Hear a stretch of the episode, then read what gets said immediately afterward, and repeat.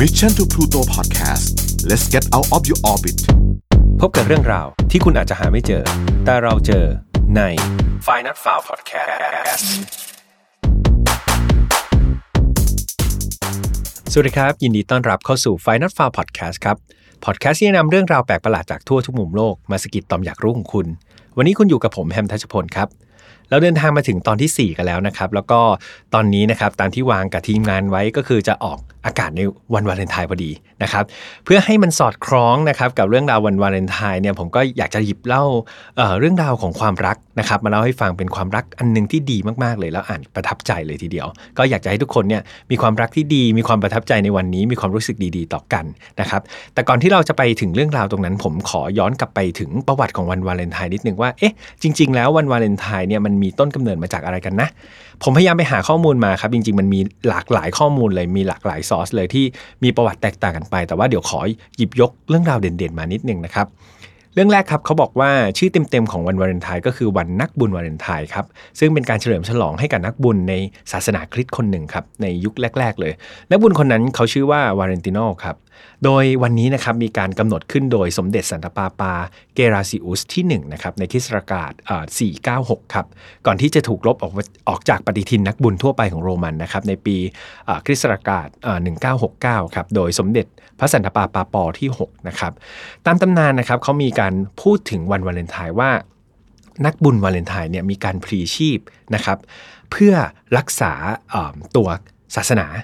ริสตศาสนาไว้นะครับ ซึ่งเอาจริง ๆ ยังไม่มีการบันทึกแบบเป็นข้อมูลที่เป็นกิจจะจริงๆเนาะว่าใน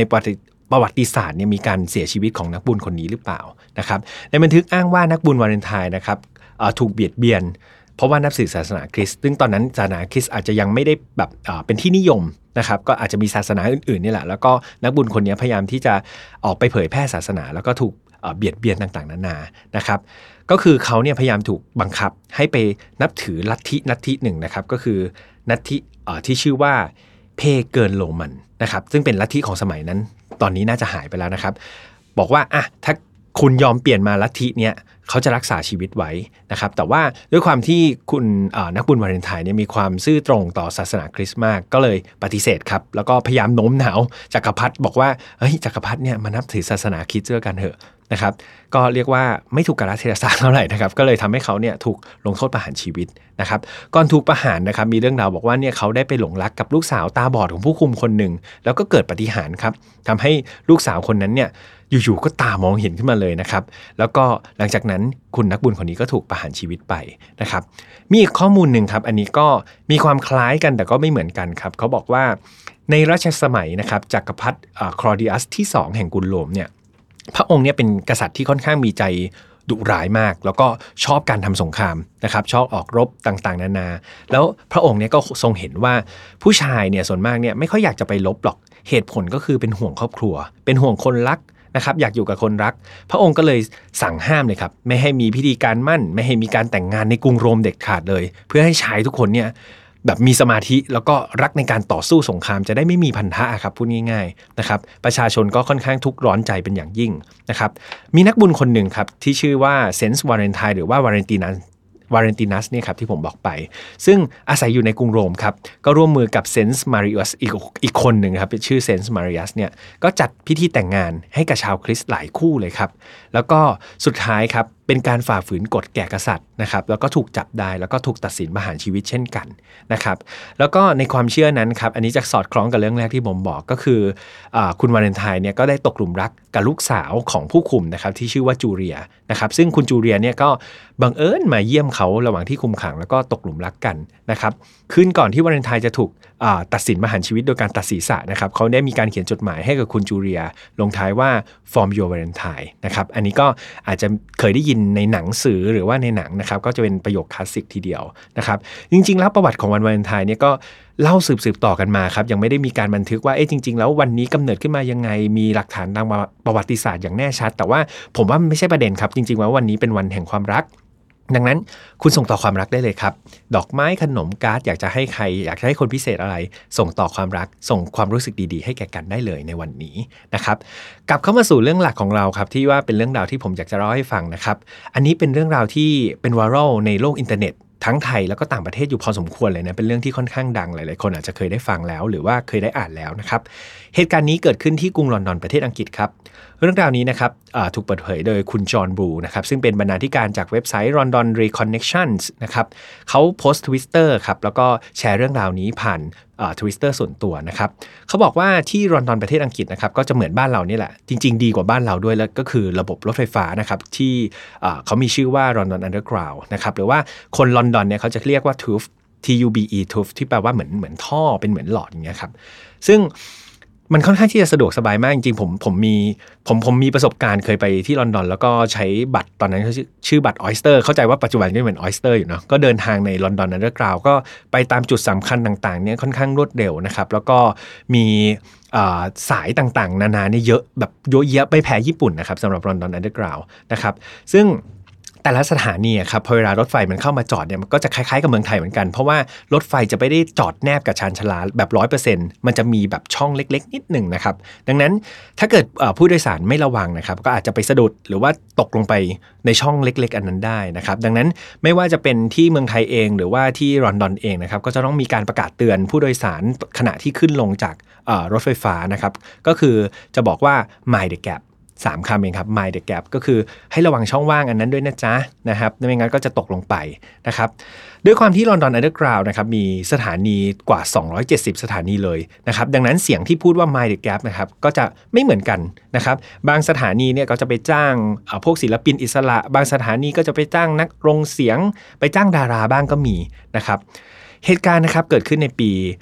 2012 นี่เองครับ ผ่านมาไม่กี่ปี อยู่ๆก็มีผู้หญิงสูงวัยคนหนึ่งครับ นั่งร้องไห้อยู่เลยครับ อยู่ที่สถานีรถไฟฟ้าใต้ดินสถานีหนึ่งครับ ที่ชื่อว่า Embankment นะครับ ซึ่งอยู่ใจกลางลอนดอน พนักงานก็รีบไปดูเลยว่า เอ๊ะ ผู้หญิงสูงวัยคนนี้เธอเป็นอะไรหรือเปล่า ประโยคแรกที่เธอพูดออกมาครับ ก็คือเธอพูดว่าเสียงนั้นหายไปไหนแล้วนะครับ ผู้หญิงคนดังกล่าวครับ บอกว่าเสียงเดิมที่เขาฟังอยู่ทุกวันที่พูดว่า My the Gap เนี่ยครับเป็นเสียงผู้ชายอะคนเดิมเนี่ยมันหายไปเลยแล้วทำไมถึงกลายเป็นเสียงคนอื่นได้ พนักงานครับได้ยินก็พยายามอธิบายว่าเอ๊ะเสียง My the Gap เนี่ยจริงๆเสียงนี้ใช้มาหลายปีแล้ว ตอนนี้ต้องถึงเวลาที่ต้องเปลี่ยนใหม่เป็นระบบดิจิตอลมีคำพูดที่หลากหลายมากกว่าเดิม สุดท้ายครับผู้หญิงสูงวัยคนนี้ก็บอกว่าจริง ๆ แล้วเสียงที่พูดว่า My the Gap เสียงเดิมครับคือเสียงของสามีของเธอเองนะครับผู้หญิงคนนี้ครับก็คือดรมาร์กาเร็ตแมคคอรัมนะครับส่วนสามีของเธอนะครับมีชื่อว่าออสวาลลอเรนซ์นะครับโดยคุณออสวาลเนี่ยเป็นนักแสดงอาชีพครับแต่ว่าคุณออสวาลก็ไม่ได้มีชื่อเสียงอะไรวงการอะไรใหญ่โตอะไรมากนักนะครับก็มีละครเวทีมีภาพยนตร์มีซีรีส์ที่ฉายตามทีวีบ้าง แต่ว่ามีอยู่หนึ่งผลงานก็คือการอัดเสียง Mind the Gap นี่เองนะครับซึ่งรถไฟฟ้าที่ใช้เสียง Mind the Gap ของคุณออสวาลก็คือจะเป็นสาย Northern Line นะครับในยุค 70นะครับซึ่งตั้งแต่นั้นมันในเป็นต้นมานะครับรถไฟฟ้าในสาย Northern Line ทุกสถานีเลย ก็จะมีการประกาศว่า Mind the Gap โดยใช้เสียงคุณออสเวิร์นนั่นเอง นะครับคราวนี้ย้อนกลับไปที่ความรักของคุณมาร์กาเร็ตกับคุณออสวาลเขาบอกว่าคุณมาร์กาเร็ตนะครับก็ทำงานอยู่ที่ศูนย์บริการสุขภาพแห่งหนึ่งนะครับแล้วเธอก็จะเดินทางด้วยรถไฟฟ้านะครับต้องไปขึ้นที่สถานี Embankment เนี่ยทุกๆวันเลย เธอก็นั่งไปแล้วก็กลับไปแล้วก็กลับ แล้วทุกๆสถานีครับลองจินตนาการเราก็จะได้ยินเสียงของคุณออสวาลเนี่ยบอกว่า Mind the Gap ทุก ๆ สถานีเลย เธอก็รู้สึกจะคุ้นเคย แล้วก็คุ้นชินกับเสียงนี้ แต่เธอก็ไม่ได้แบบสนใจอะไรเป็นพิเศษว่าเอ๊ะใครเป็นคนพูด ต่อมาครับมีอยู่วันหนึ่งคุณมาร์กาเร็ตเนี่ยก็ซื้อทัวร์ไปเที่ยวประเทศโมร็อกโกครับแล้วก็เผอิญพอดีตอนนั้นคุณออสวาลครับเขาไปทำอาชีพเป็นไกด์บรรยายบนเรือสำราญนะครับแล้วก็พอคุณออสวาลเขาก็จะบรรยายแบบฐานะไกด์ใช่ไหมว่าอันนี้คืออะไรนั่นเธอคืออะไร เธอก็รู้สึกว่าเอ๊เสียงผู้ชายคนนี้มันคุ้นจังเลย สุดท้ายเธอทนไม่ไหวครับก็เลยไปทักทายแล้วก็ ในที่สุดเธอก็รู้ครับว่า อ๋อ ผู้ชายที่เป็นไกด์คนนี้ก็คือเป็นผู้ชายคนเดียวกับที่พูดเสียง Mind the Gap ที่เธอได้ยินทุกวันนั่นเองนะครับ ทั้งคู่ก็เลยแบบมีการพูดคุยกันครับ เกิด connection แล้วก็ตกหลุมรักกัน แล้วก็สานสัมพันธ์เรื่อยมาจนกระทั่งแต่งงานกันนะครับ ก็เป็นความรักที่สุดแสนจะบังเอิญแต่โชคร้ายครับ ในปี 2007 นะครับ คุณออสวันก็เสียชีวิตลงนะครับด้วยโรคหลอดเลือดหัวใจนะครับ ดังนั้นคุณมาร์กาเร็ตที่ เป็นภรรยาเนี่ยก็รู้สึกโศกเศร้าเสียใจมาก เพราะรู้สึกว่าเอ้ยชีวิตเขาก็มีแต่สามี แล้วก็ชีวิตเหมือนขาดหายอะไรไปสักอย่างนะครับสิ่งเดียวที่ทำให้เธอระลึกถึงสามีได้ แล้วก็ต่อสู้กับชีวิตก็คือ การไปนั่งรถไฟสายนอตเทิร์นไลน์เนี่ยครับเพื่อได้ยินเสียงสามีของเธอพูดว่า My the Gap ทุกๆวันนะครับเธอบอกบางวันเนี่ยเธอรู้สึกเศร้าใจมากๆ หรือว่ามีเรื่องทุกข์ร้อนใจมากๆเนี่ยเธอจะไปนั่งอยู่ที่ชานชาลาสถานี Embankment นะครับเพื่อ คอยฟังเสียง My the Gap ถ้าเราจินตนาการพอรามีรถไฟฟ้าวิ่งเข้ามาใช่ไหมครับ แล้วรถไฟฟ้าประตูเปิดออกปุ๊บผู้คนก็จะขึ้นแล้วก็ลงก็จะมีเสียง My the Gap นะครับแล้วก็ปิด ดังนั้นเธอก็จะคอยฟังเสียงที่มันลอดออกมาจากประตูตอนที่ระหว่างที่ประตูกำลังเปิดแล้วคนกำลังเดินออกมานะครับบางทีนั่งฟังเป็นชั่วโมงชั่วโมงเลย เพื่ออย่างน้อยเธอรู้สึกว่าให้สามียังอยู่กับเธออยู่ตลอดเวลานะครับก็ถือว่าเป็นเรื่องราวที่ประทับใจมากๆนะครับ แต่อย่างไรก็ดีครับ เมื่อโลกเปลี่ยนนะครับ เสียงเดิมที่คุณออสวาลบันทึกไว้ตั้งแต่ยุค 70 นะครับ ตอนนี้ก็มีการปรับเปลี่ยนเป็นยุคดิจิตอลแล้วดังนั้นก็จะเริ่มมีการใช้เสียงดิจิตอลเข้ามาแทนนะครับ แล้วก็แต่ละสถานีเขาก็มีการทยอยเปลี่ยนไปเรื่อยๆครับน่าประทับใจมากที่สถานีสุดท้ายก็คือสถานี Embankment เนี่ยยังคงใช้คำว่า Mind the Gap ของคุณออสวาลมาตลอดจนกระทั่งเกิดเหตุการณ์ในปี 2012 ที่คุณมาร์กาเร็ตเนี่ยร้องไห้ที่เราไปเจอกันนะครับ ดังนั้น ครั้งแรกที่คุณมาร์กาเร็ตได้ยินเนี่ย เธอก็รู้สึกว่า เฮ้ย แย่ละ สิ่งเดียวที่เป็นจุดยึดเหนี่ยวของเธอเนี่ยกำลังจะหายไปละ ก็คือเสียงของสามีเธอในสถานี Embankment เนี่ย อยู่ๆ ก็ถูกปรับเปลี่ยนเป็นเสียงดิจิตอลแบบครบชุดกันเลย กลายเป็นเสียงผู้หญิงที่พูดว่า please mind the gap between train and platform อันนี้ก็คือเป็นเสียงที่เราได้ยินกันแบบคุ้นชินและทุกสถานีทั้งเมืองไทยและฝรั่งก็คือมีการเติมคำให้ยาว แล้วก็เป็นเสียงแบบทันสมัยขึ้นนะครับนั้น กลับมาเหตุการณ์ที่พอคุณมาร์กาเร็ตก็รู้สึกว่าแบบเนี่ยเขาก็เล่าเรื่องราวให้กับเจ้าหน้าที่สถานี Embankment ฟังว่าเสียงนั้นมันมีความสำคัญยังไงโอ้โหเจ้าหน้าที่ฟังเสร็จก็รู้สึกซาบซึ้งมากครับ เพราะว่าเป็นเป็นความรักที่น่าประทับใจจริง ๆ แต่ว่าด้วยความที่ระบบมันเปลี่ยนไปหมดแล้วครับ ดังนั้นคือเขาก็ไม่แน่ใจว่าเอ๊ะมีคนเก็บบันทึกเสียงเก่าไว้หรือเปล่า แล้วก็อย่างที่บอกว่าเสียงนี้ถูกบันทึกไว้เมื่อ 40 ปีที่แล้ว ดังนั้น มันเป็นเรื่องค่อนข้างยากเหมือนกันที่จะหาไฟล์ต้นฉบับนั้นให้ได้ แต่อย่างไรก็ดีครับ ทุกคนเนี่ยพยายามอย่างเต็มที่ครับ เพื่อที่จะหาไฟล์นี้ให้ได้ ดรมาร์กาเร็ตครับกล่าวว่าแบบเขารู้สึกเศร้าใจมากเหมือนหัวใจสลายที่จะไม่ได้ยินเสียงของสามีเขาอีกแล้วนะครับสำหรับคนอื่นจะมองว่าเรื่องนี้เป็นเรื่องบ้าๆเป็นเรื่องประหลาดนะครับแต่ว่าสำหรับเธอเธอรู้สึกอย่างนั้นจริงๆนะครับแล้วก็ทุกๆคนนะครับพนักงานทุกคนรู้สึกอย่างนั้นจริง ๆ เข้าใจในความรู้สึกของคุณมาร์กาเร็ตครับการค้นหาเป็นไปอย่างยากลำบากครับไม่มีใครคิดว่าจะมีใครให้ความสำคัญกับเสียง ของคุณออสวันเสียงเดิมนั้นนะครับ ดังนั้นก็ไม่ได้มีใครแบบเหมือนกับตั้งใจจะเก็บไว้ ทุกคนก็ต้องพยายามจะหากันอย่างเต็มที่นะครับ คุณไนเจลฮอร์เนสนะครับซึ่งเป็นผู้อำนวยการ London Underground ในขณะนั้นนะครับเขาบอกว่าเขาเนี่ยรู้สึกประทับใจกับเรื่องราวของคุณมาร์กาเร็ตมาก ดังนั้นเนี่ยเขาต้องพยายามหาให้ได้ว่า เอ๊ะเขาเก็บข้อมูลนั้นไว้ที่ไหนนะครับ ซึ่ง 40 ปีที่แล้วก็ไม่รู้ว่าเทคโนโลยีในการเก็บไฟล์คืออะไรนะครับ เวลาก็ผ่านไปหลายเดือนนะครับ จนกระทั่งเป็นวันที่ 1 มกราคม2013นะครับ ก็คือผ่านมาปีหนึ่งวันปีใหม่พอดีครับ ในระหว่างที่ดรมาร์กาเร็ตกำลังกลับจากที่ทำงานนะครับ แล้วก็ผ่านสถานี Embankment ครับ ในที่สุดสิ่งที่เกิดขึ้นคือ เธอได้ยินเสียงว่า Mind the Gap ครับ ซึ่งเป็นเสียงของคุณออสวาลอีกครั้งครับ โอ้โห ตอนนั้นเรียกว่าคุณมาร์กาเร็ตนี่ขนลุกแล้วก็ตื้นตันใจมากนะครับผอ.ของ London Underground ครับ เผยว่าในที่สุดเราก็หาเสียงคุณออสวาลเจอครับ เราได้ทำการ write ซีดีไว้ให้เธอด้วยเพื่อเก็บไฟล์ต้นฉบับนั้น นอกจากจะเก็บไฟล์ต้นฉบับให้แล้วนะครับยังมีการนำเสียงนั้นไปปรับปรุงชุบชีวิตด้วยระบบดิจิตอลให้มันคมชัดนะครับเพื่อให้เธอสามารถเปิดซีดีฟังได้ทุกครั้งที่เธอคิดถึงสามีนะครับและนอกจากนั้นครับ ทีมงานจริง ๆ เห็นว่าเหมือนเป็นเรื่องง่ายจริงๆยากมากครับ เพราะว่าเขาจะต้องทำการปรับเปลี่ยนเอาเสียงใหม่ที่เป็นดิจิตอลครับออกจากระบบแล้วเสียงเก่าทับลงไป ต้องมีการขอกรณียกเว้นต่างๆ เพื่อแบบขอให้สถานี Embankment เนี่ยเป็นสถานีเดียวที่ยังใช้เสียง Mind the Gap เสียงเดิมนะครับก็มีการทำเรื่องแต่ทุกอย่างได้รับกรณียกเว้นหมดเลยครับ แล้วก็วันที่ 1 มกราคม2503 เป็นต้นมา เสียงบนรถไฟฟ้าของสถานี Embankment ก็ยังเป็นเสียงดั้งเดิมของคุณออสวอลนะครับแล้วก็สถานีอื่นเนี่ยก็เปลี่ยนไปหมดแล้วละแต่ว่าสถานีนี้ก็ยังใช้เสียงเดิมสำหรับใครที่ไปอยู่ที่ลอนดอนนะครับอยากฟังเสียงนี้ก็ลองไปเที่ยวที่สถานี Embankment ได้ แต่ว่าถ้าใคร อาจจะไม่สะดวกไปนะครับอาจจะงบประมาณจำกัดหรืออะไรก็ตาม วันนี้เดี๋ยวทีมงานนะครับ เดี๋ยวจะมีการใส่เสียงลงไปให้ด้วยนะครับ ว่าเสียงนั้นเป็นเสียงไง ไปลองฟังกันดูเลยว่าเสียงหลอกขนาดไหนครับ Mind the gap ก็ถือว่าเป็นอีกหนึ่งเรื่องราวนะครับ ที่ผมอ่านแล้วผมรู้สึกว่า